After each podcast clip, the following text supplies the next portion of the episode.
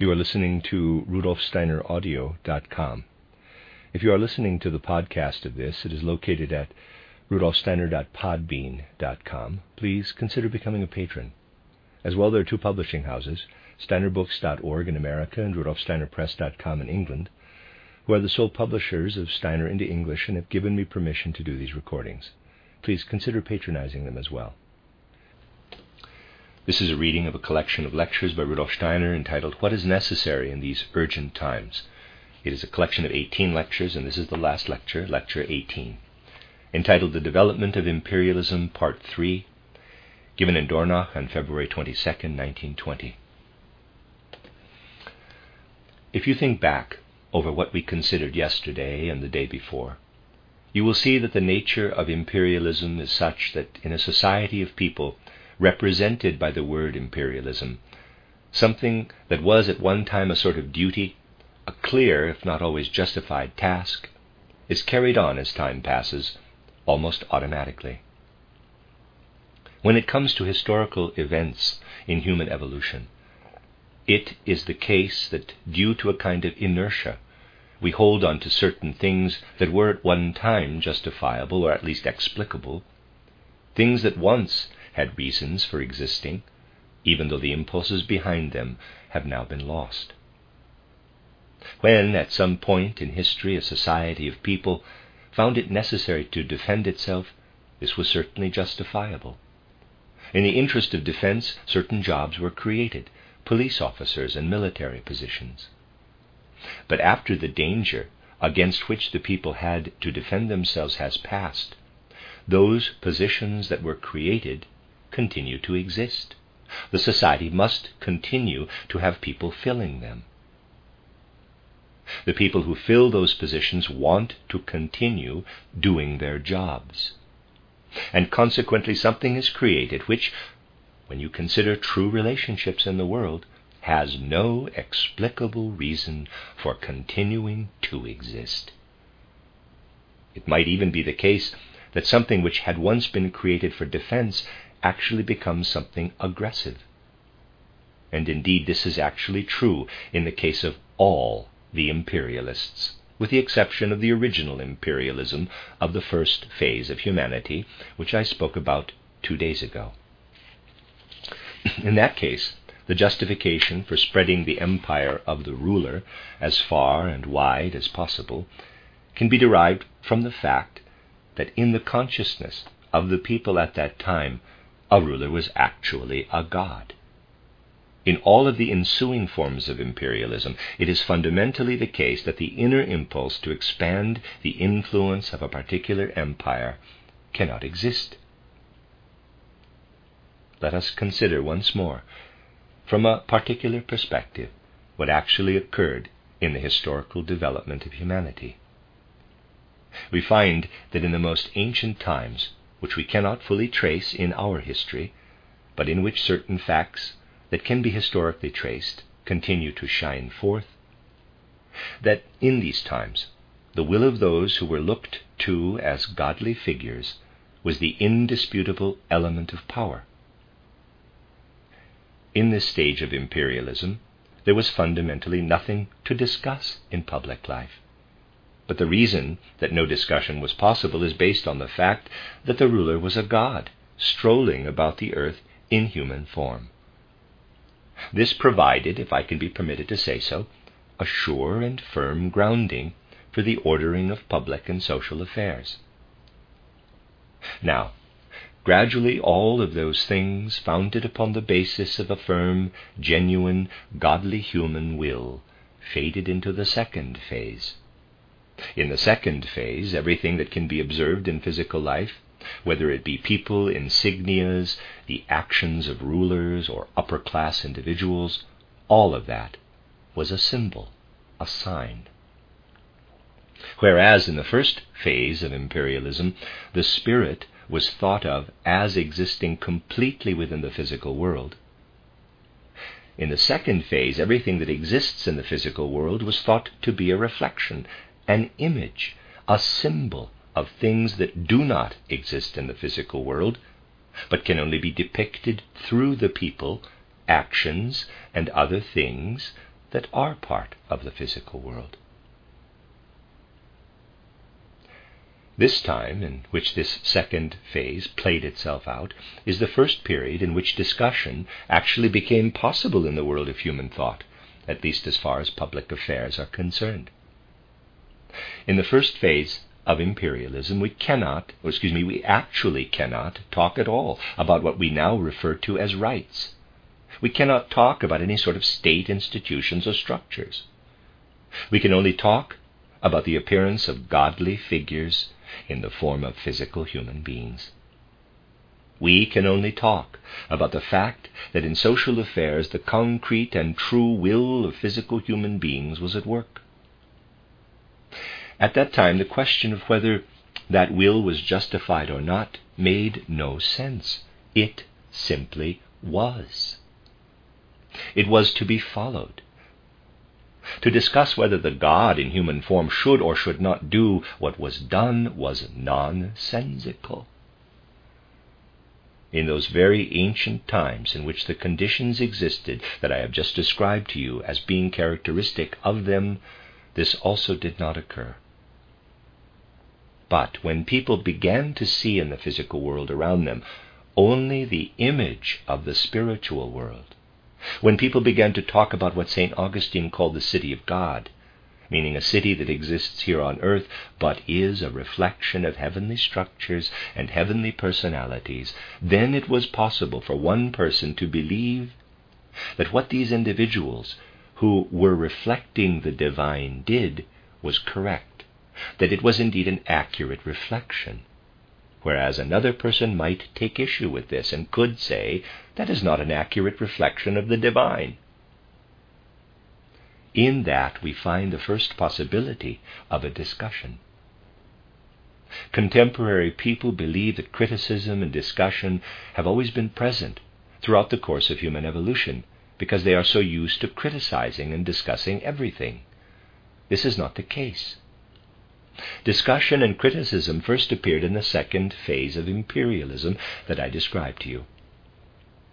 During that phase, it also became possible for the first time for an individual to make assessments and judgments inwardly, meaning it became possible to attach a predicate to a subject. In the most ancient forms of human expression, personal assessment simply did not exist when it came to public affairs.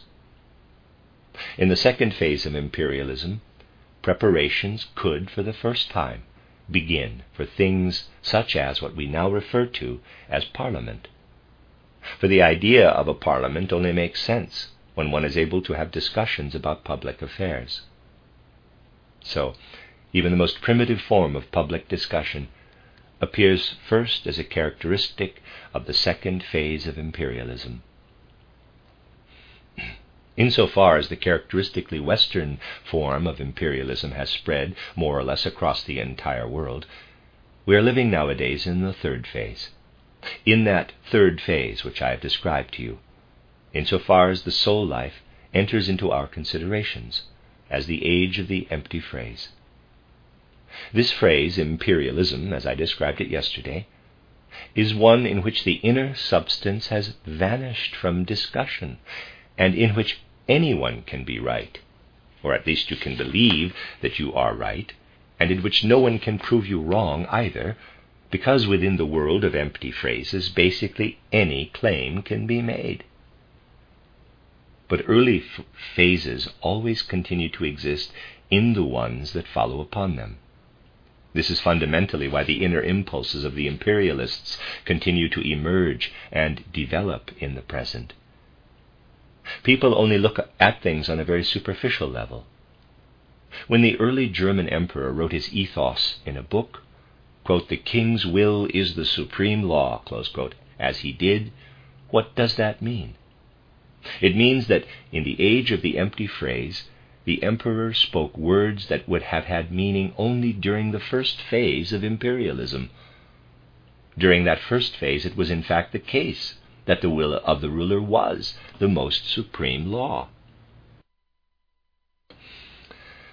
The idea of rights, which is always implicit in any discussion and has a string of lawyers and advocates in tow, is fundamentally a characteristic of the second phase of imperialism, and it can be understood within the context of its reality in that second phase. Anyone who has followed the many discussions about the origin and nature of rights can gather from these discussions that there is something enigmatic and opalescent in the nature of the concept itself. Because when considering rights, you are dealing with something that comes from the second age of imperialism, in which spiritual reality illuminated, shimmered behind, shone through the material world, such that when we have before us only the outer shell of the symbol, which can also be present in words and the practice of law, then it is possible to argue about the nature of rights, to take sides in a discussion in public life about rights and law. In this age of the empty phrase, we lose all understanding of how necessary it is in our social relations if we are to find an anchor for the concept of rights, for this perspective to take hold. The spiritual realm is shining here into the physical realm. And when this understanding is lost, then people start to define rights in the way that I presented to you yesterday in the example of Woodrow Wilson. Today I want to read to you word for word a definition that Woodrow Wilson offered of rights, and you will see that this definition proves itself to be nothing more than a bunch of empty words. I cited this definition yesterday, and today I want to cite it again more exactly. He writes, quote, Law is the will of the state concerning its own organization and conduct and the civic conduct of those under its authority. So, the state has a will. We should imagine a man standing totally within abstract idealism, to say nothing of materialism, for the two are much the same abstract idealism and materialism. And from that place, saying, quote, Law is the will of the state, The state supposedly has a will. You would have to be forsaken by all spirits of a more concrete perspective in order to even attempt to say or write something like this statement. But it is nonetheless found in that work that I told you about yesterday, in that codex of phraseology titled The State Elements of Historical and Practical Politics by Woodrow Wilson. In that same book, there are other interesting things as well.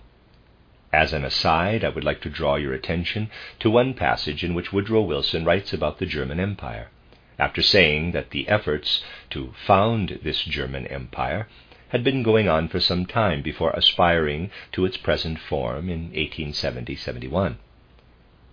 He concludes this section with the following sentences quote, The final impulse was given to the new processes of union by the Franco Prussian War of 1870 71. Prussia's successes in that contest, won, as it seemed, in the interest of German patriotism, broke the coldness of the Middle States toward their great northern neighbor. They joined the rest of Germany, and the German Empire was formed. Palace of Versailles, January 18, 1871. This was written by the same man who some time later united in Versailles with those who had, in their impertinence, given the inducement for the formation of the German Empire back then. Many things in modern day public opinion originate precisely in something like this that humanity is so appallingly superficial and does not take care with anything. If you resolve to make judgments on the basis of objective considerations, then things always come out differently than what swims about in the contemporary public sphere and is repeated over and over again by thousands upon thousands of people. And so in the second stadium, we are dealing with something that leads to the possibility of discussion, something that actually makes possible for the first time the concept of public rights.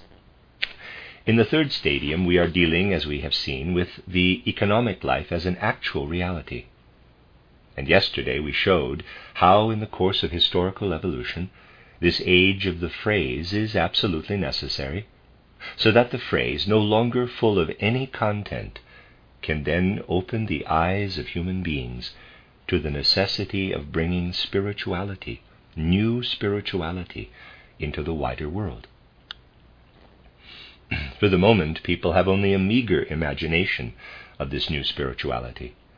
And for that reason, it is understandable that this new spirituality faces the grossest of misunderstandings.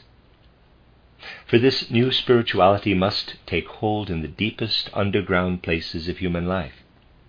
And for as much as the secret societies of the world, as regards their substance, their content, are merely traditionally preserving the old ways in their substance, in their content, the outward practice of being brothers, without bringing considerations of class in the outer world into the lodge and without paying attention to individual subjective beliefs, is something that, in a certain sense, though also something else, which I will describe to you momentarily, is preparing the future in the proper manner. Let us examine something altogether banal, entirely ordinary, that we might say nowadays, and I ask you to pay particular attention to this, quote, the tree is green, This is a sentence that belongs entirely to the second stadium of human evolution. The tree is green. Perhaps you will understand this best if I ask you to imagine that you are to paint that which is expressed by the assessment, the tree is green. You cannot paint this it is impossible to paint the tree is green. You might have a big white or some other color piece of paper and then put green color onto it, but you will be painting nothing of a tree. And if you, fir- and if you were first to paint something of a tree without putting any green there, then you would end up with something that only addresses the object. if you wanted to paint the tree as green, you would actually have to paint a dead thing. The manner in which we join subject to predicate in our language is fundamentally useful only for our world view of dead things, of the unliving world, because we do not still possess an imagination of how everything in the world is living and of how we are to express ourselves over and against a world in which all is living and moving. We construct sentences such as the tree is green, which actually says that a relationship exists between something and the color green, whereas in actuality, the color green is the creative element, the thing with living and effective power in this circumstance.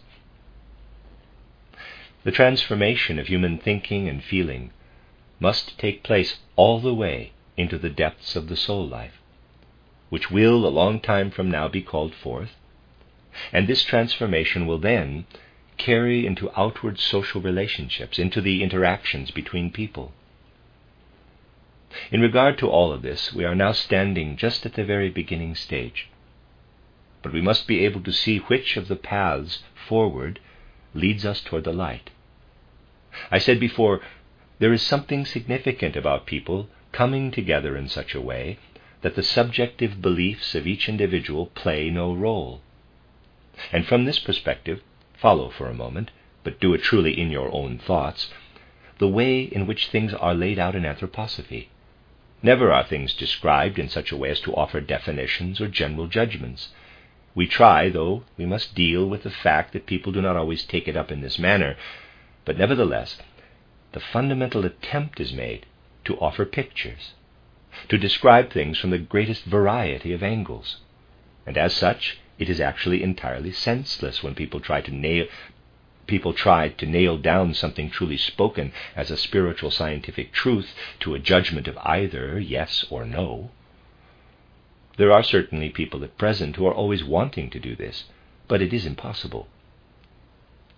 Because we are moving from out of the second stadium, they're using the, uh, this uh, aside from the reader. Somehow this word stadium has has jumped into the text, and I'm not quite sure but the second we were using because we are moving from out of the second phase of imperialism into the third phase. The word stadium is there now, so I'm going to use it, but I believe it's synonymous with that. Because we are moving from out of the second stadium of imperialism into the third stadium, it happens over and over that somebody poses the question, What would be good for me to do, since I am struggling with this or that difficulty in my life?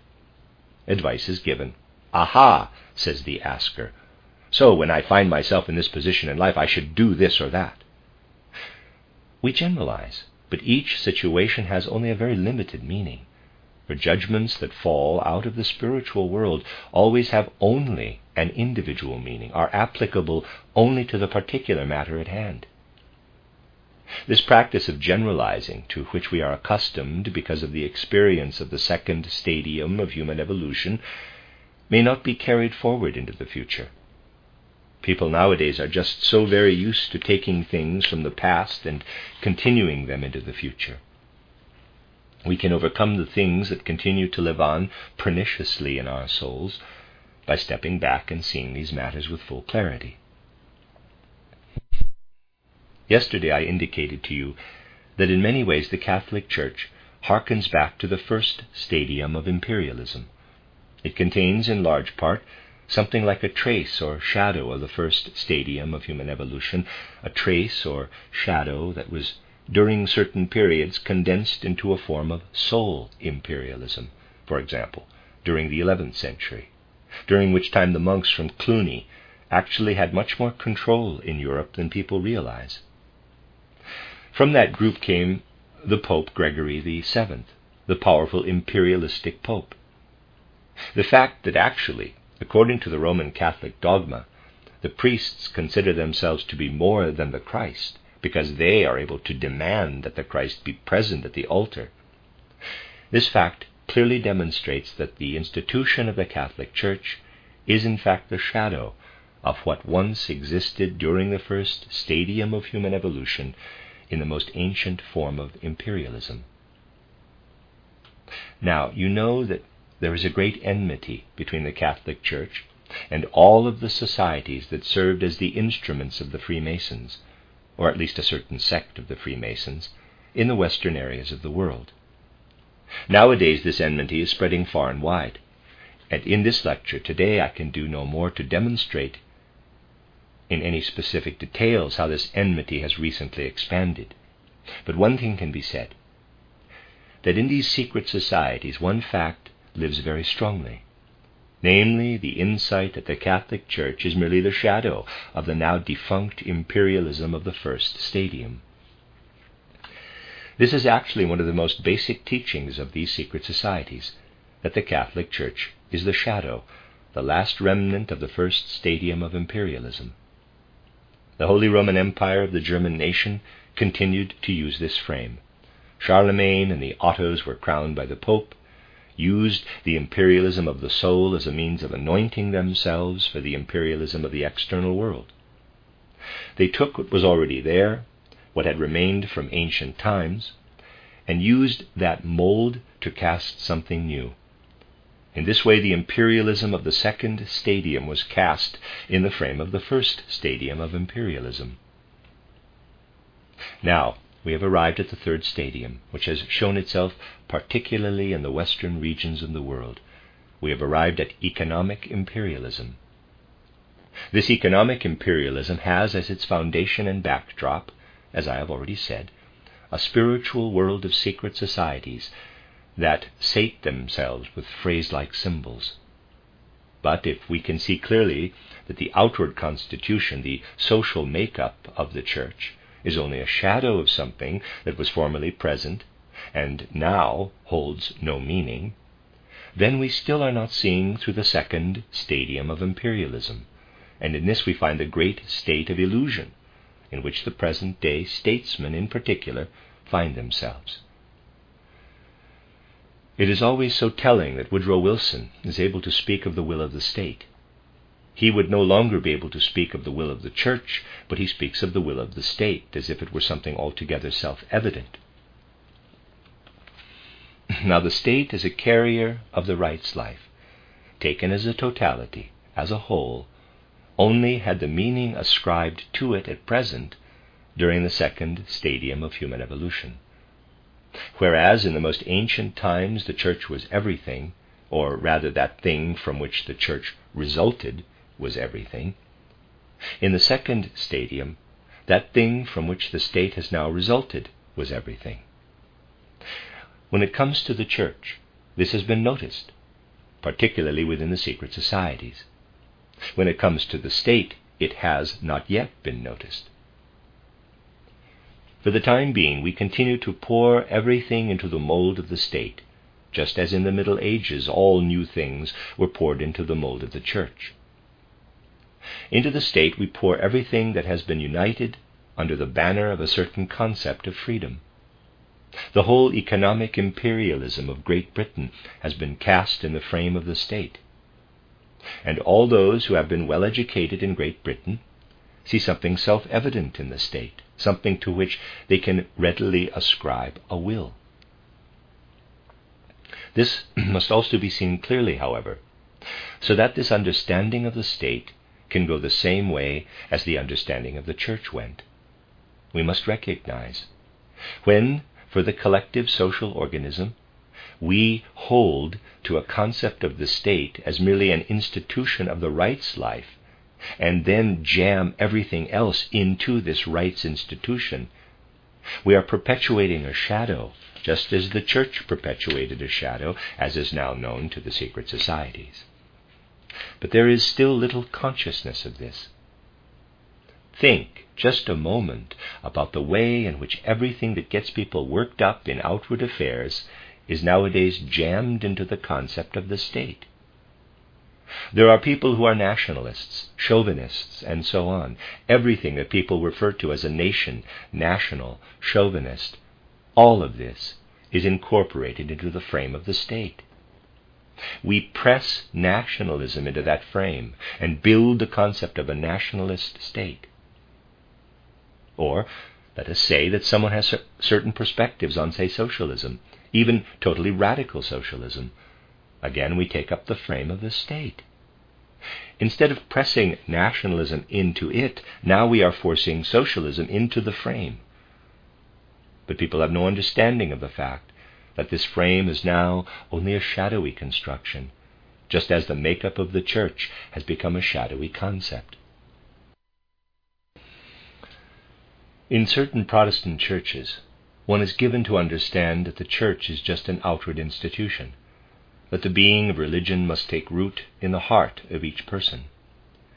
This stadium of human evolution has not yet arrived as regards our understanding of the state. Otherwise, people would not have tried to press all possible nationalities into the drawing up of European borders, of national borders, after the latest military encounters. But no one is reckoning with these matters. They are not reckoning with the fact that what happens in the historical evolution of humanity is life and not mechanics. And coming into being and dying out both belong to life. But something different belongs to an imperialistic understanding. What belongs to that understanding is that one does not think at all about the future. It belongs to the whole understanding of the outward affairs of humanity at present, that people do not have any living thoughts about the future, only dead thoughts. They think today we are building something good. Excuse me, today we are building something. It is good and it will stay here forever. The feminist movement, socialism, nationalism, they all think in this manner. We are founding something now. It begins with us. People have been waiting for us, waiting for the moment when we would be this clever. But now we have come up with the cleverest thing that ever will be. It will last for all eternity. This would be more or less the same thought that I would have to sh- have if I had raised a child until he was 18 years old, and then said to myself, Now I have raised him properly, and he will stay just like he is now. He will, however, grow older, and he will also die. And it is the same way with everything that comes into being in human evolution. I have come now to what I was hinting at earlier, to what must be brought to the principle of having no concern for subjective beliefs or to human brotherhood. What must be brought to this is the living perspective that in this earthly life we must also reckon with death. What must be brought to it is the conscious awareness. We are creating institutions in the present that must necessarily also die out, for they bear within them the principle of death. Institutions that have no desire to exist eternally, that do not think for a moment about being something ever present. But how can such a thing be realized? Well, under the influence of the thinking that comes out of the second stadium, it never will be realized. But if that feeling of shame about which I spoke yesterday enters, if we come to recognize we are living in the kingdom of the phrase, in which only economic life, only economic imperialism holds any sway, then there will be a call for the spirit that moves, though unseen, all throughout reality. There will be a call for recognition of the Spirit that speaks of the spiritual world as an invisible kingdom, as a kingdom that is not of this world, and in which consequently the Christ impulse will truly be able to take hold. There will be a call for the recognition of just such a kingdom. This can only be so when the social organism is threefolded the economic life managing itself, the rights life serving no longer as the absolute, all encompassing understanding of the state, and the state functioning only as the frame for that which truly lies within the rights life, and the spiritual life existing in true freedom, meaning in such a way that it can truly take form in reality as spiritual life. Spirit can move among people only when it is dependent upon nothing but itself, and when all institutions that serve the Spirit are dependent upon nothing other than themselves. What do we have then when we have this threefolded organism, organism, this social organism? We then have an economic life. Its nature is exactly the same as the nature of the original form of imperialism, Everything that moves within it is also present entirely within life on the physical earth. In this economic branch, the managing forces must truly come out of the economic life itself. I do not believe that anyone would be of the opinion, were this economic organism to be organized in the manner described in my Kernpunkte, that anything supersensory is connected with the economic life. When we eat, when we prepare our food, when we make our clothes, this is all reality. The aesthetics of them might be symbolic, but the clothing itself is just reality. When we then examine the second branch of the so- social organism, we find that we do not have for the future the same kind of symbolism that existed in the second stadium of human evolution, wherein the state, the embodied rights life, was a totality. But in everything that emerges from one human being, we have a picture of that which lives in all other human beings. We have constructed the symbols anew from out of the present moment. What one human being does will always be a guide for the entire form of the social rights constitution that is constructed. And the third will not be a symbol and not a phrase, Rather, it will become spiritual reality. The Spirit will have the possibility of truly living among human beings. And so the inner social order can only be built if we truly move toward inner truthfulness. During the era of the empty phrase, however, this is particularly difficult. For in the age of the empty phrase, people are used to a certain refined cleverness but this refined cleverness is, in actuality, fundamentally nothing more than a game with the word representations of old concepts. Think for a moment of that characteristic example, that suddenly it emerges from out of the imperialism of the phrase that it would be good for the King or Queen of England to also hold the title Emperor of India. Absolutely nothing has actually changed. Of course, many excellent reasons can be found for awarding this title, Empress of India or Emperor of India. But think about what would have happened if this were not done. Nothing would have gone differently. The Emperor of Austria, who is now among those who has been chased out of his throne, bore until the time of his ousting, among his other titles, one particularly peculiar title it was, if I can remember them all, Franz Joseph I, Emperor of Austria, Apostolic King of Hungary, King of Bohemia, Dalmatia, Croatia, Slovenia, Galicia, Lodomeria, Illyria, and so on. Among these other titles, there was the title King of Jerusalem. The Austrian emperor, until he was no longer emperor, had the title King of Jerusalem. This dated back to the Crusades. There is no better way to prove the role that meaninglessness plays at present. And meaninglessness actually plays a much larger role than you might believe. What is important is that we ascend to this recognition of what is phrase like at present. And this is made more difficult by the fact that those who are living within the phrases are simply rolling around the word representations of old concepts in their brains and believe they are thinking.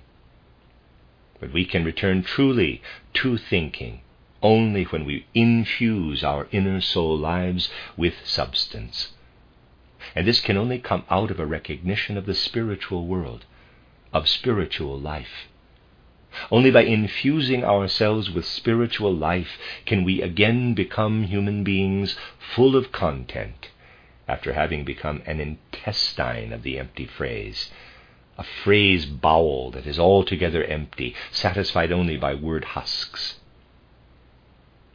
Out of the feeling of shame I already hinted at yesterday will emerge a call for the Spirit.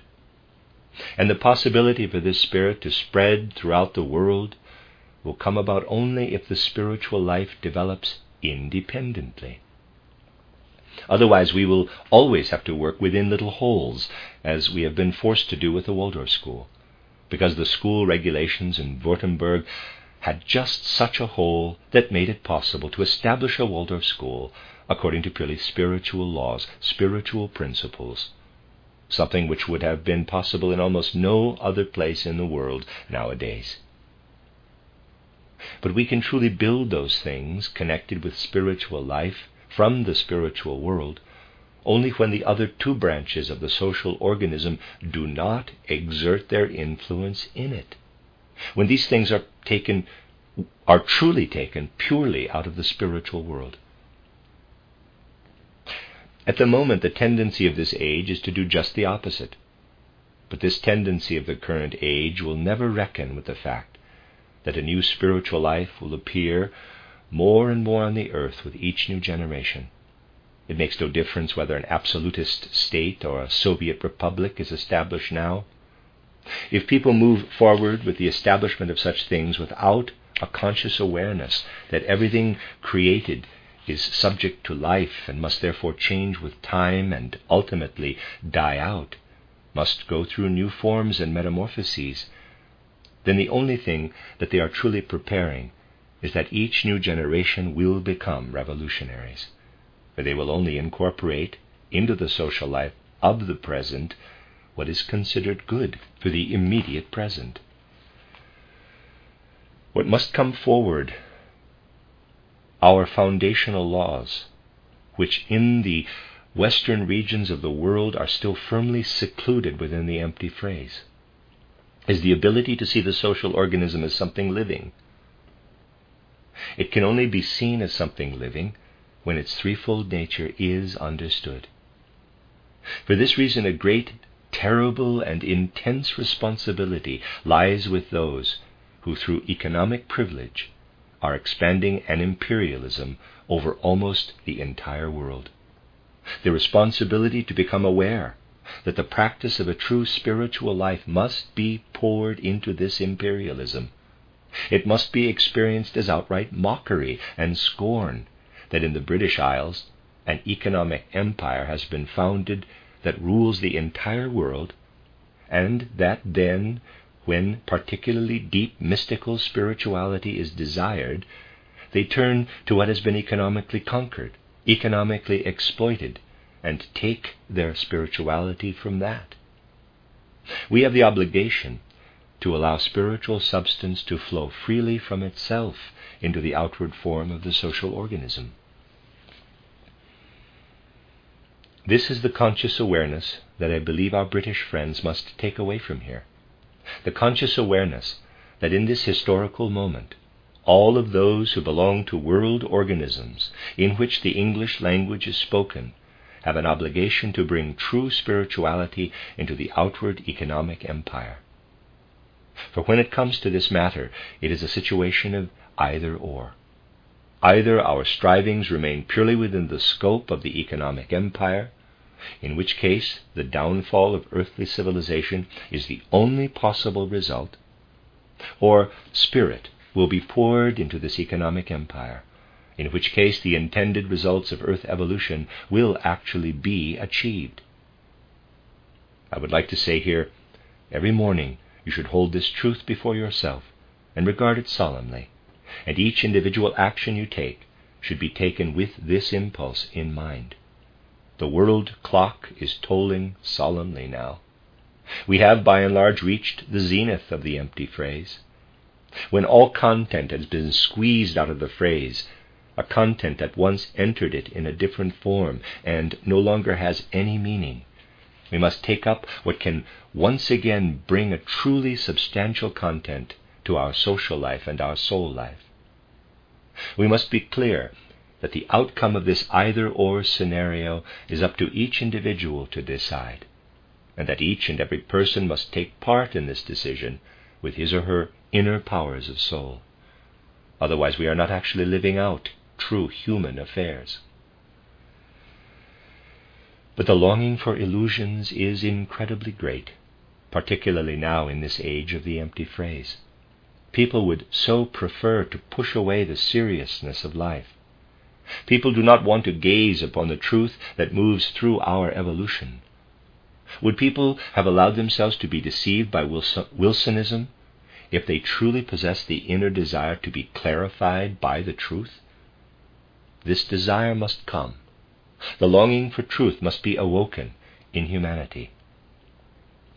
Above all, the longing for the freedom of spiritual life must be awakened in humanity, along with the knowledge that one has not a right to call oneself a Christian if one does not understand what is meant by the saying, My kingdom is not of this world.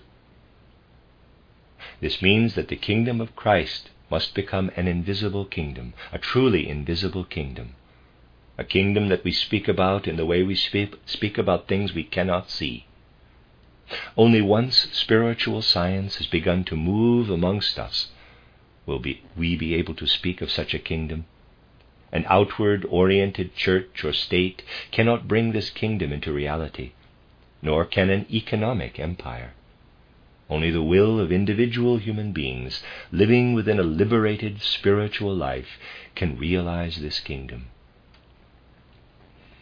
People can scarcely believe that in those areas in which they live, the areas that are populated, much can be done for the liberation of the spiritual life. Therefore, action must be taken precisely in those areas that are not already a part of the political realm, the economic realm, or obviously the soon to be spiritual realm. Above all, we must be infused with the knowledge that we have not yet arrived at the time when we can say, Things have been going downhill. Now everything is looking up again. No. If people do not take actions from out of the spiritual world, then things will not turn upward, but rather will continue to go downhill. Humanity does not currently live on something that it produces. For in order to produce something, we must again act under the impulses of the spiritual. Humanity is living nowadays off of reserves, of old reserves that will someday be used up. And it is childish and naive to believe that someday we will hit bottom and then suddenly everything will start to get better even if we just sit on our hands. This is not at all the case.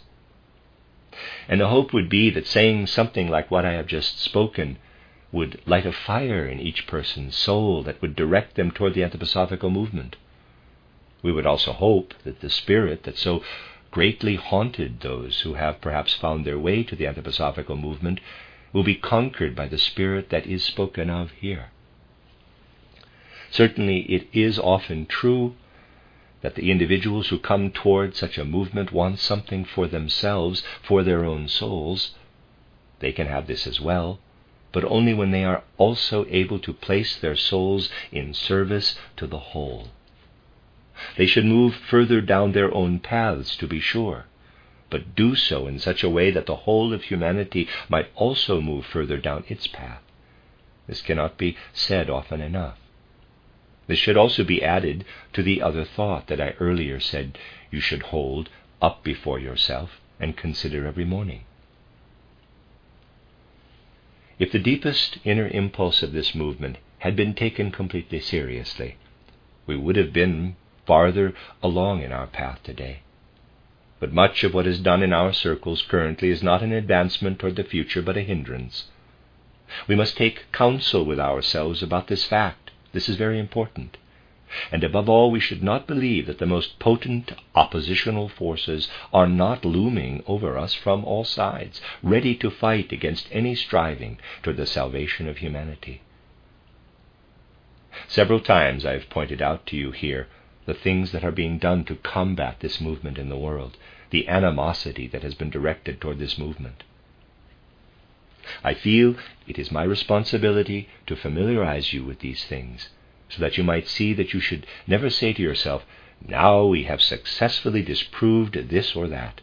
We have disproved nothing, because when it comes to this kind of opposition, it is not a matter of somehow representing the truth they make as little contact with the actual affair as possible, but then deliver defamations from as many different angles as they can.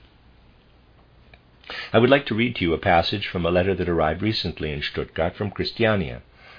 I would just like to read one section. Quote, Several of our anthroposophical friends are working together at a so called adult education center in Christiania with one Schirmer. This Herr Schirmer is in one sense, a very capable teacher, but is also a fanatical racist and a sworn anti Semite. At a recent gathering at which three of us gave lectures on the threefold social order, he sought to argue against us, or rather against the Kernpunkte from Dr. Steiner, though without any particular success. The chap holds some sway among circles of teachers, and he is working on his own in a manner not dissimilar to the threefold social order insofar as he represents freedom and lively objectiveness to the children he teaches. But still he is working against the threefold social order and Dr. Steiner for the simple reason that he harbors a suspicion that Dr. Steiner is a Jew. This is probably not actually so terrible.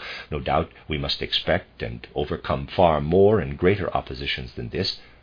But now he has received confirmation of his suspicion he turned to an, in quotes, authority, namely to the editor of the political anthropological monthly Berlin Steglitz. This monthly, which is outright anti Semitic, wrote to him that Dr. Steiner is a Jew through and through. He has connections with the Zionists, actually is tied to them directly. And the ed- editor added that they, the anti Semites, have had their eye on you for quite some time. Herr Schirmer went on to explain that an outright persecution of the Jews is now beginning in Germany, and that all Jews currently on the blacklists of the anti Semites should simply be gunned down, or as they say, rendered harmless. Quote, and so on. You see, the crux of the matter here has nothing to do with something that is in any way anti Semitic. That is simply the surface layer. In connection with situations like these, people use insults with which they are able to communicate as much as possible to those who somehow hear those insults. But such things also point to something that most people nowadays do not want to see, something about which they would rather continue to deceive themselves. It is much more serious today than you would like to think.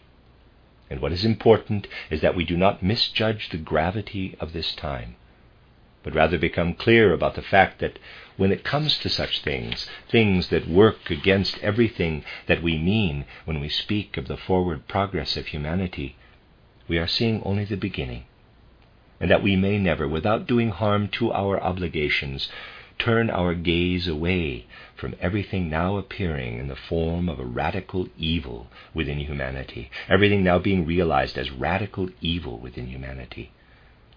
The worst thing that can happen now is to believe, having listened to insults and empty phrases, that everything that verbalization gives to old concepts and understanding, that all of that still is somehow rooted in human reality, and that we do not draw forth a new reality from the founts of the spiritual world itself.